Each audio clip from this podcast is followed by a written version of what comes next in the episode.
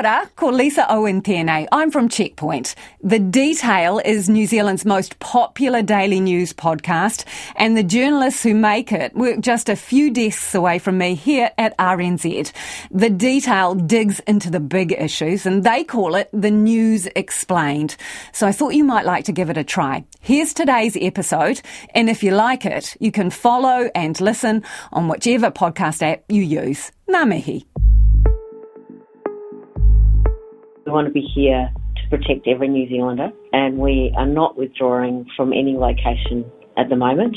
And we are ensuring that, you know, insurance is available and affordable for those communities. That's Amanda Whiting, head of our biggest insurance company, IAG. Note, she says we are not withdrawing at the moment. The thing is, this warning was made not last month after the disasters in Auckland and Tairawhiti Hawke's Bay, but last year after the big floods in Tasman Nelson and the west coast. If we don't do anything, then of course insurance prices will increase over the next several years, and you know that that will be a challenge for in terms of affordability. I'm Sharon Brettkelly. Today on The Detail, what is our insurance future? Well, here's the cold, hard truth about the insurance companies, in case you were wondering. Maybe people have the wrong idea of the role of an insurance company.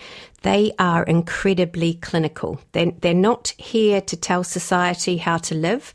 They're a risk management product. We buy it, we have a contract, and they deliver the exact wording of the contract. Janine Starks is a former fund manager and writes about insurance. She predicts that insurance retreat will drive our housing market away from flood risk more than any government led managed retreat. Are we right now in a bit of a state of insurance limbo?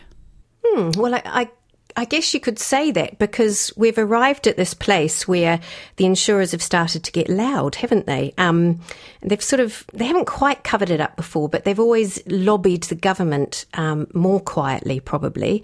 And um, now we're actually getting them coming out and saying what they think and saying, please stop building in dumb places. You know, it's, it's plain English speaking, which I think is brilliant. The country's largest insurer, IAG, says building in flood prone areas has to stop.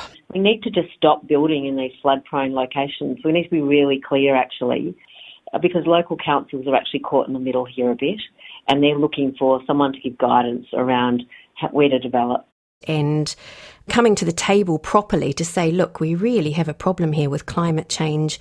Um, you know, the floods, I think, will then focus the public in on this. And, you know, it may be an unusual place to be, but I think it's a good place. Mm. We, we need to be here. If we look at it from the insurer's viewpoint, New Zealand is getting riskier and riskier. Are we at the point where very soon they're going to walk away? That this country, this, as someone called it, a small island at the bottom of a very big ocean near Antarctica while sitting on a ring of fire, is mm-hmm. an insurance nightmare? Well, it is, but we're not Florida, we're not the Caribbean, and you know, um, yeah, we, have got a lot to be grateful for. We've also got a small group of insurers who I think are probably acting pretty responsibly at the moment. And right now, in the short and medium term, they want to keep every New Zealander insured and they want to work with government to achieve that. So they're not panicking, but what they are saying is that we've got some areas of very risky housing and it's going to get to the point where they won't want to touch it. And I think they're being responsible and having these conversations now and having them on the back of a giant event. So they've got our attention and they've got government's attention because they have been having these chats for many years. But unless you've got a massive North Island flood in, in front of you, um, it, it's pretty hard to to get the politicians, you know, to, to buy into that discussion. And I think now they are. You actually call it insurance retreat rather than managed retreat by the government. That is the thing that's going to drive our housing market away from flood risk. Yeah, so by insurance retreat, I mean insurers can do two things. They can either refuse to quote on your property if it's got too much risk. You haven't raised the floor levels. There's no, um, you know, sort of flood management in place around your house from the local council, or they can just keep increasing the price on you because you are a very risky property that they might expect, you know, expect a flood in a one in 20 year event or something. Tower says that it won't withdraw from flood affected areas. The premiums will rise, but it will not withdraw. It's up to the government. So by increasing prices and then eventually not quoting, that's how insurers retreat. And they have to do that. They're very, very clinical people. They have to invent the models. They get all the most technical weather people in from around the world. They have data companies.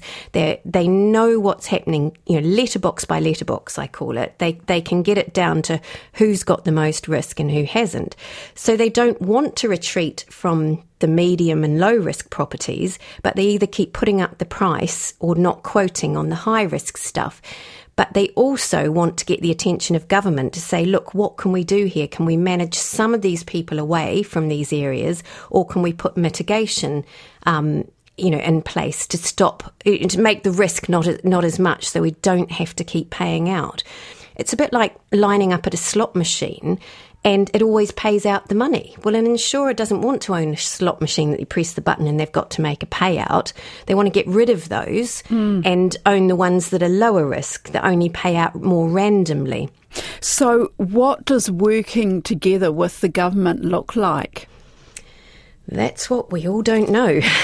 um, and because they're, they're turning up, they're going to have a task force to decide um, which areas they need to retreat from.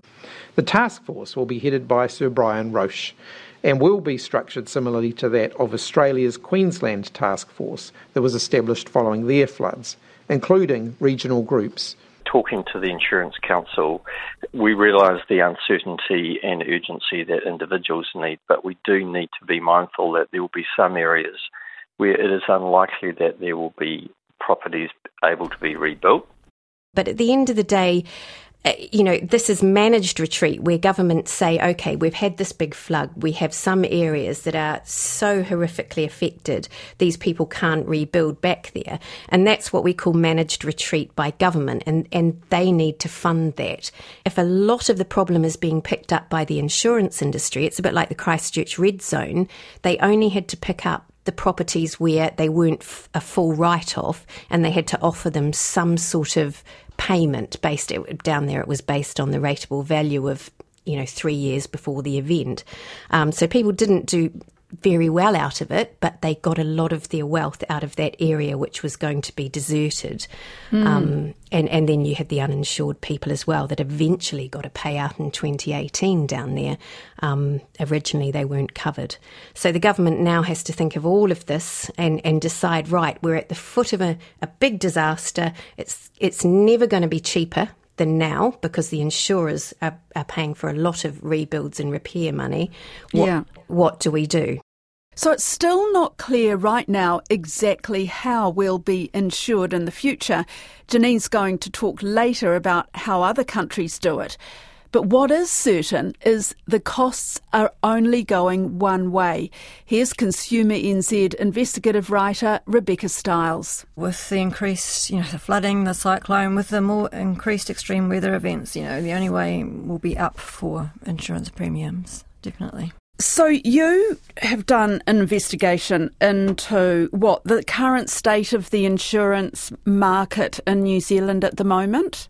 Uh, so at Consumer, we do um, annual surveys on house and contents insurance just to see how much it costs and how much the prices are going up.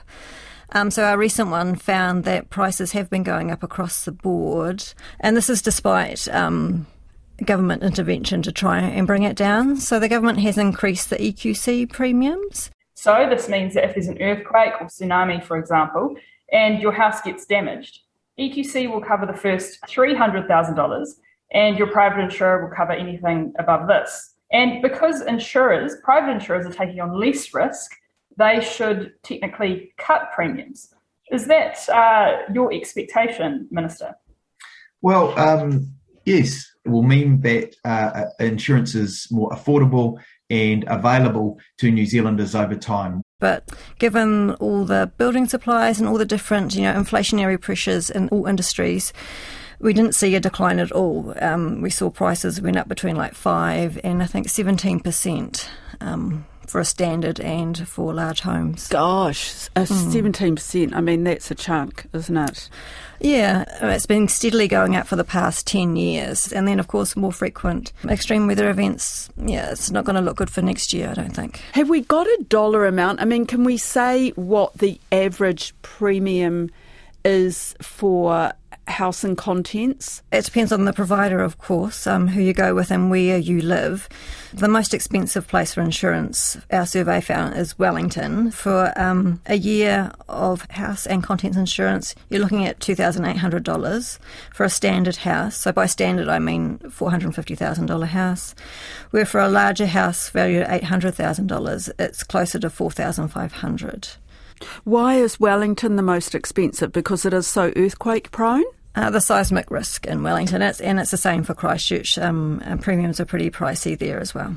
Does an insurer um, review premiums every year? Yeah, when you buy insurance, it's just for that year. I've spoken to um, experts in this area, and and they would like, you know, you've got your mortgage for what 20, 30 years, but your insurance is just year by year.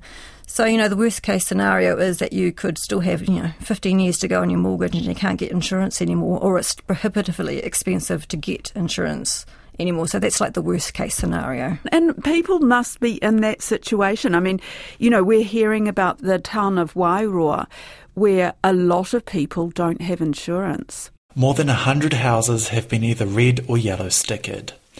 Denise Eaglesome-Karekare says they were the homes of some of the poorest whānau, who couldn't afford insurance. They're now crowded in with other whānau or they're in marae, or in some cases, staying on in unfit houses. When I've asked, is there a high um, insurance coverage in New Zealand, and they say yes, yes, it's quite high compared to other countries. But I think it's hard to get independent data on this. So we don't actually know how many households aren't insured?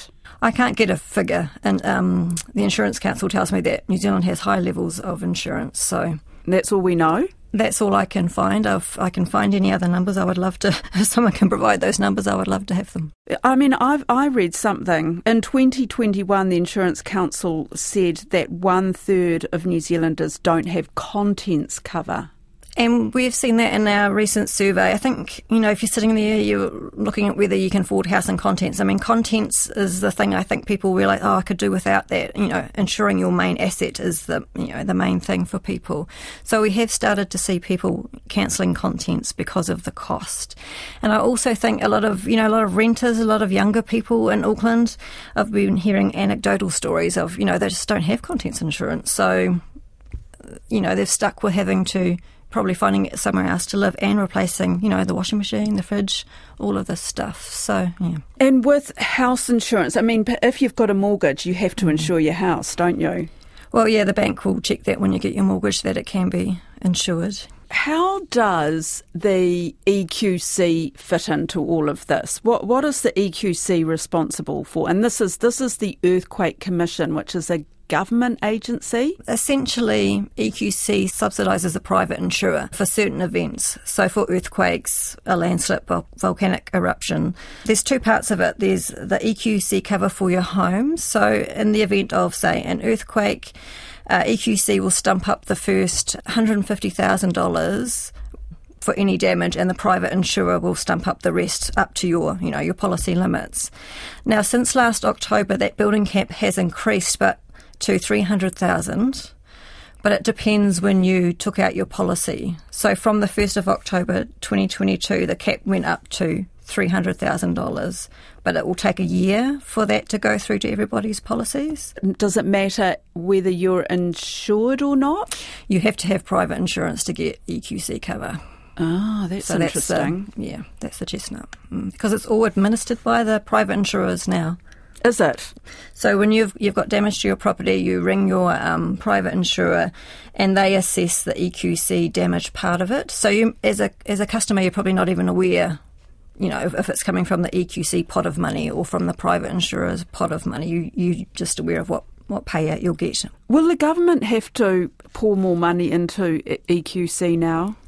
Well, they did last year, um, and they're also looking at flood insurance the Treasury is investigating that at the moment. So I think there's meant to be some announcement or decision later this year, but it is something that they're looking into.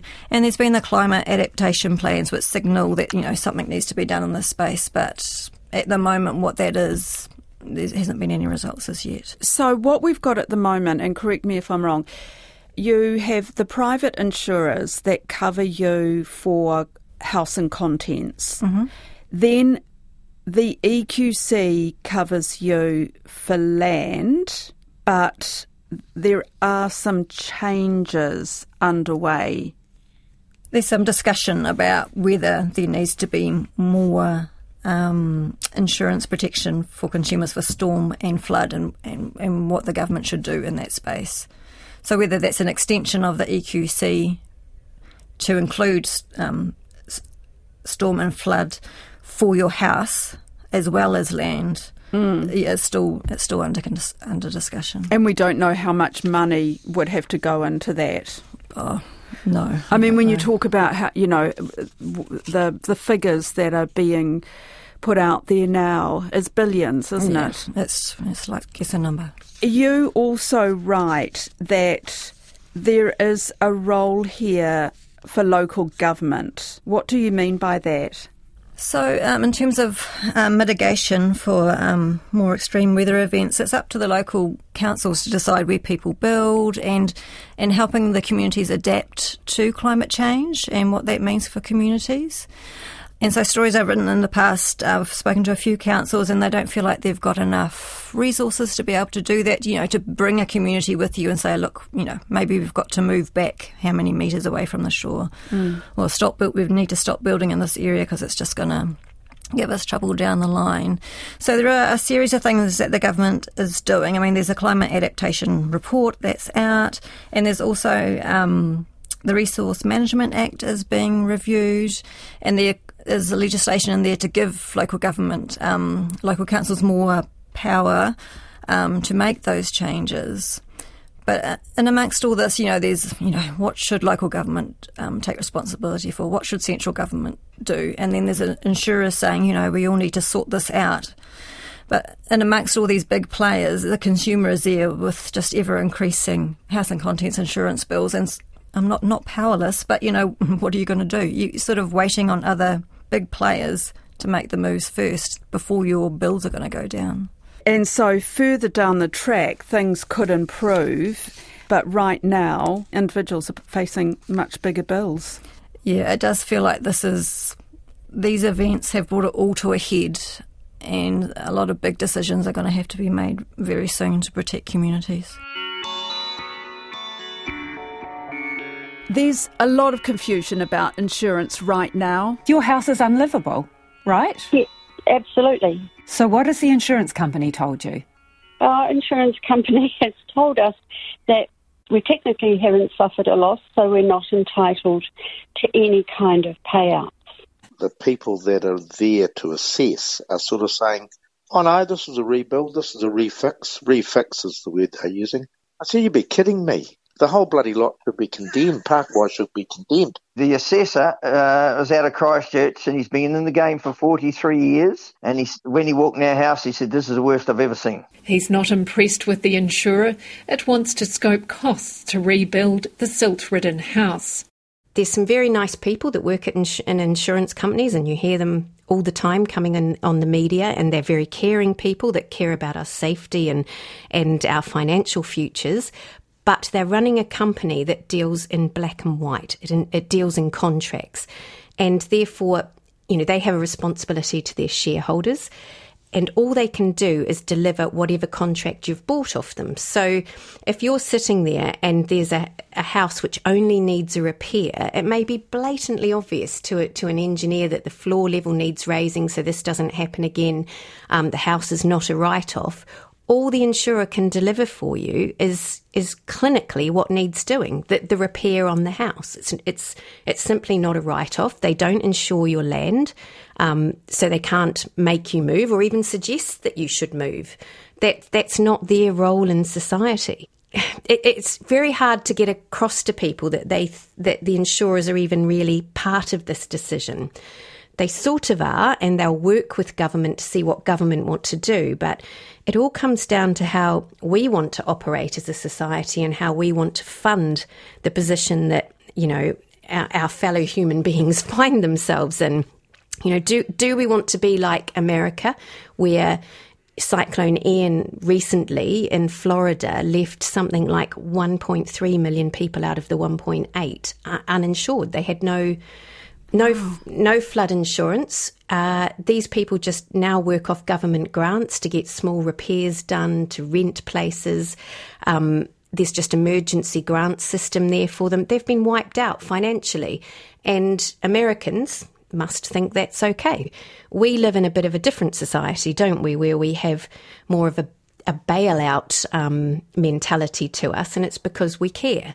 You know, we, we bail out all sorts of things, don't we? From finance companies to wages on COVID, the red zone in Christchurch when, when that disaster happened. So when we see people in strife where they're going to get wiped out, their wealth is going to get wiped out, we say, hey, that's that's not fair. We need to make a payment to these people as taxpayers, we need to get them back on track in life. We don't want to see them flattened by an event that was just not their problem. And if it's not safe for them to live there anymore, then we have to come together and we have to rely on government and their policies to say, right, what's the right thing to do here? We don't just let these people stand alone like the Americans. Is there a different model out there for, I guess, insuring your property? Well, yeah, you, we can look around the world to somewhere like the UK. The insurance industry and the British government basically had to come together. They have a big flooding problem, hundreds of thousands of houses that are a really big insurance problem, and it was getting down to the fact that people couldn't find insurers prepared to cover them. So they set up a scheme that was called Flood Re. So the insurance companies actually went away and set it up between them. I think it cost them about 20 million quid to, to set this thing up. And it's a reinsurance model. And what they do is when they come across a homeowner who's asking them for insurance, if they're in a high risk area, they can get the Flood Re reinsurance program to uh, basically provide a cheaper price for them. And the way that they do that is all of the insurance companies pay a levy into this system. And then if I own a house that's high flood risk, my premium is getting paid into it. The flood component of that is getting paid in as well. And they use that money to cheapen insurance for all the people that are at high risk. And it sounds wonderful. You know, it sounds like actually quite a socialist system. And it also sounds like the insurance companies are the ones paying for it. But of course, their customers who don't have a flood problem are getting charged extra for their insurance. Do we want to copy that system? I'm not so sure, but it actually has an end date on it. So in 2039, it, it, all comes to an end, like bang, it falls off a cliff. I look at it and think, really? Would we copy that scheme? I, I get it. It's a way of kicking the problem into the future. But I think in New Zealand, if we just put this scheme in place, put a date on it like that, I think we'd all arrive at that date and we don't have the population to pay to fix the problem. So we're going to have to try and form some sort of cross subsidisation system, and that will mean government funding, levies, where we all pay. And the insurers really just sit there and say, okay, you do what you like as a society. We can't tell you what kind of model to run because they will operate in any environment. They just sit there and really take our views as society and run them into their risk models and come up with the pricing again for us. Right, and decide whether it's worth um, them staying in a place or not, depending on how much money they make. Yeah, and they'll always want to make money. So you'll always find in a in a position where you get insurance retreat, where they're coming to governments and saying, look, we don't want to cover floods in these areas. This is getting very you know, eh, very difficult for us. They still want to sell fire and accident insurance and all sorts of other things because, you know, in many parts of the world which are very high flood risk, people are still insured. They're buying policies that just have flood risk extracted from them. But if you put aside what's happened in the upper North Island and think of all the high risk places in the South Island or the lower North, nobody is about to come along and say we're about to manage you out of that suburb. It's it's very very unlikely, isn't it? Because the next disaster could be 10 or 15 years away. We don't know. Yeah. So it is always cheaper to wait for the disaster and then do the managed retreat at the foot of a disaster. That's it. I'm Sharon Brettkelly. The detail is supported by the Public Interest Journalism Fund. Rangi Powick engineered today's episode, and our producers are Sarah Robson and Bonnie Harrison. thanks to Janine Starks and Rebecca Stiles. Mā te wā.